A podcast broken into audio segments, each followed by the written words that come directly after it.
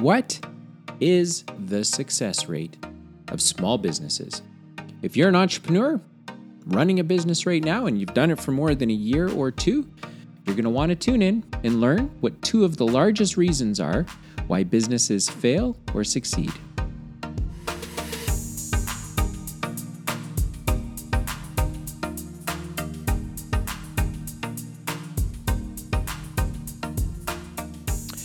All right, let's get started. Welcome to this week's episode of Dylan's podcast.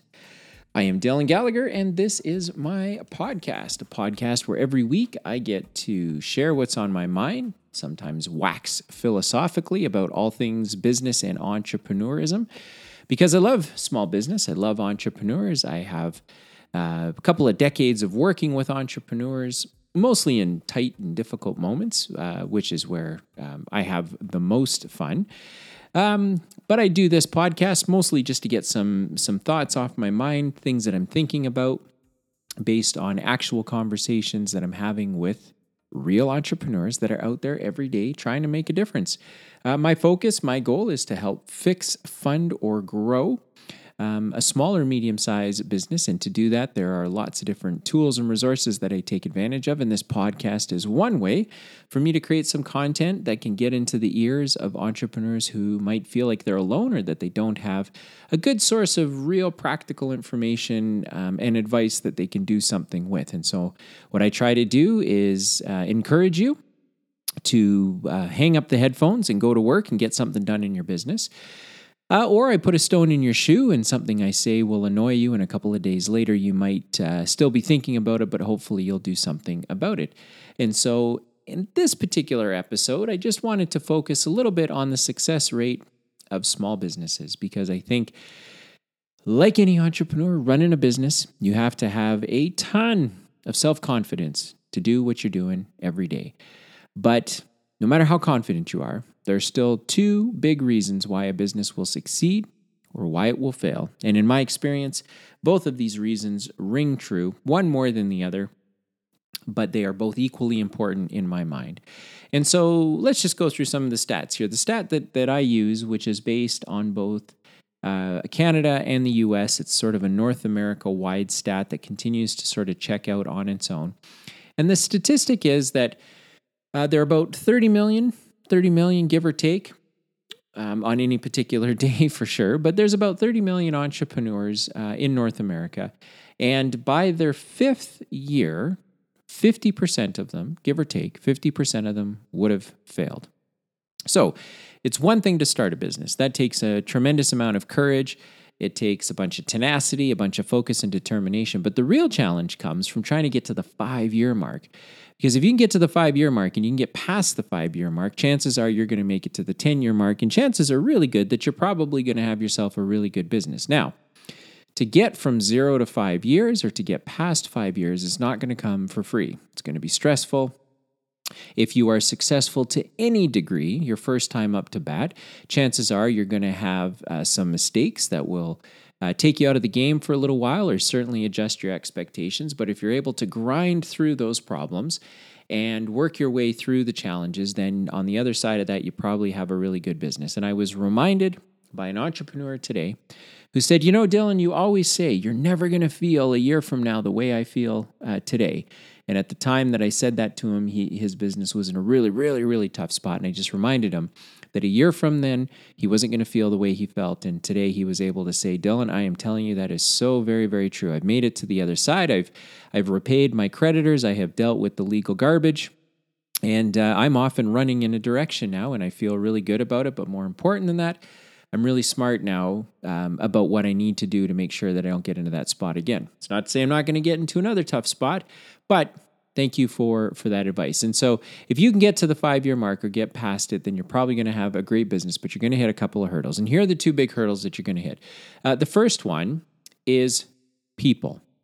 When you start a business, or or if you have yet to fail to any degree, you will believe that everyone, or you'll have a high belief that anyone who's on your team or anyone that's working for you, they're just going to simply be the best. They're just going to be good at what they do You're going to hire people for the office. You're going to hire people uh, to help sell. You're going to hire people to do some operations, and you're just going to assume these are the best people that I have.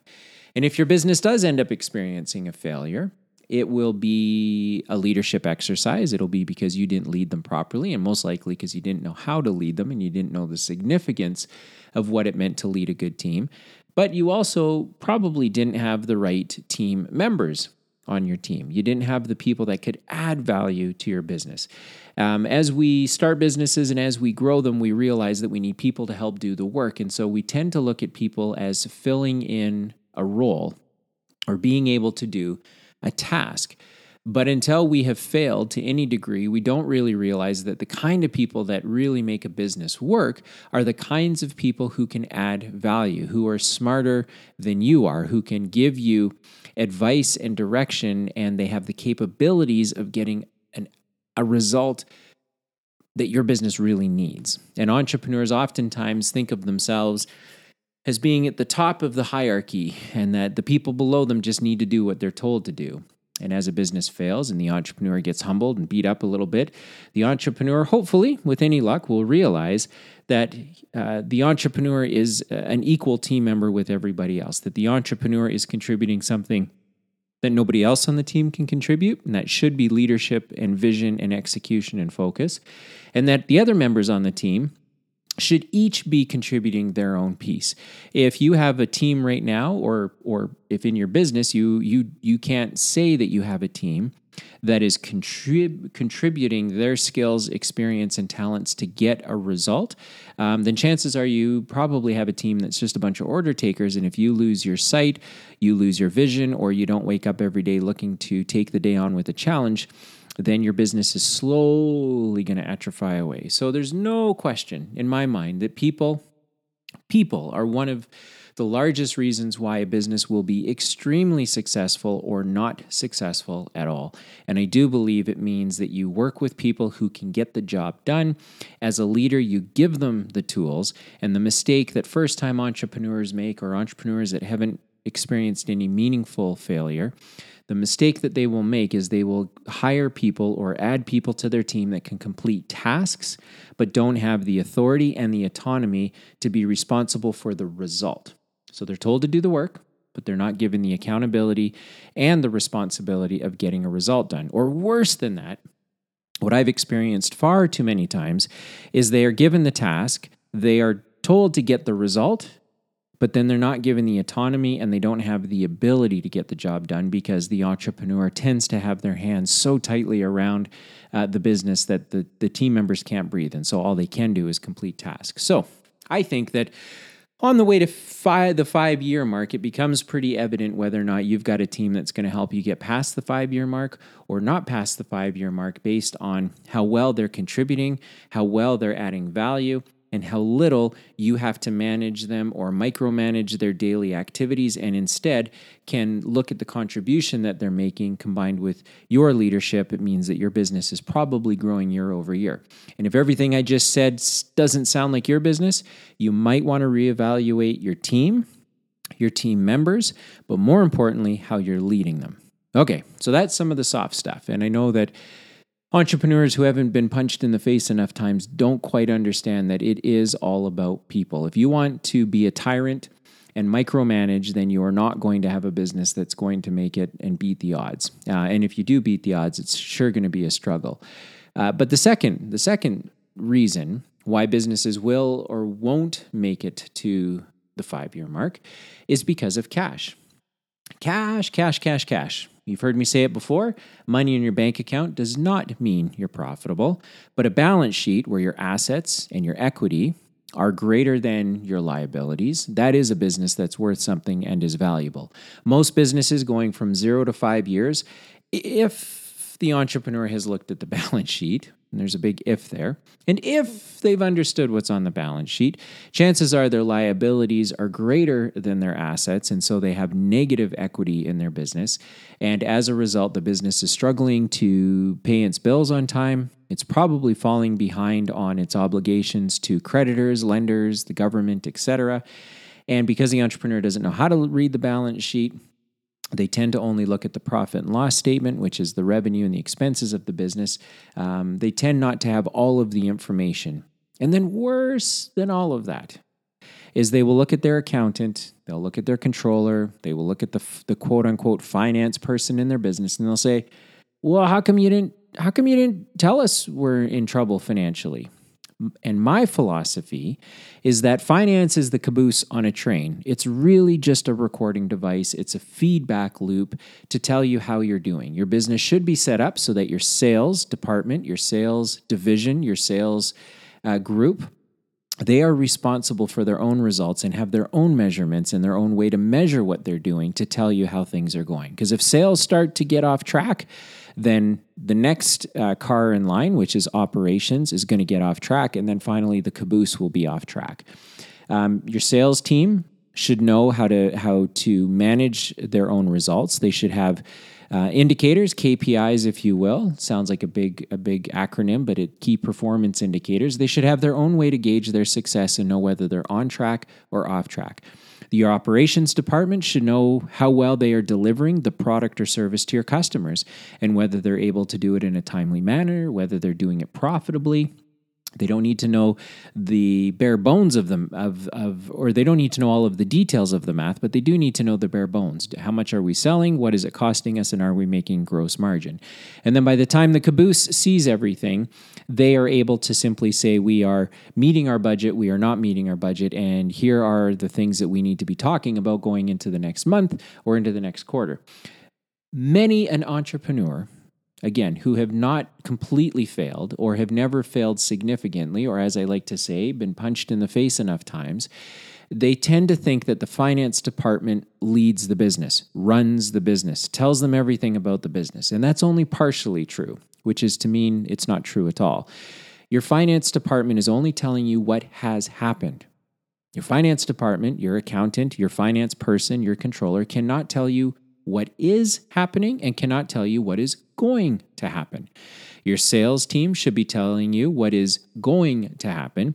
Your operations team should tell you what is happening. And your finance department should simply tell you what has happened.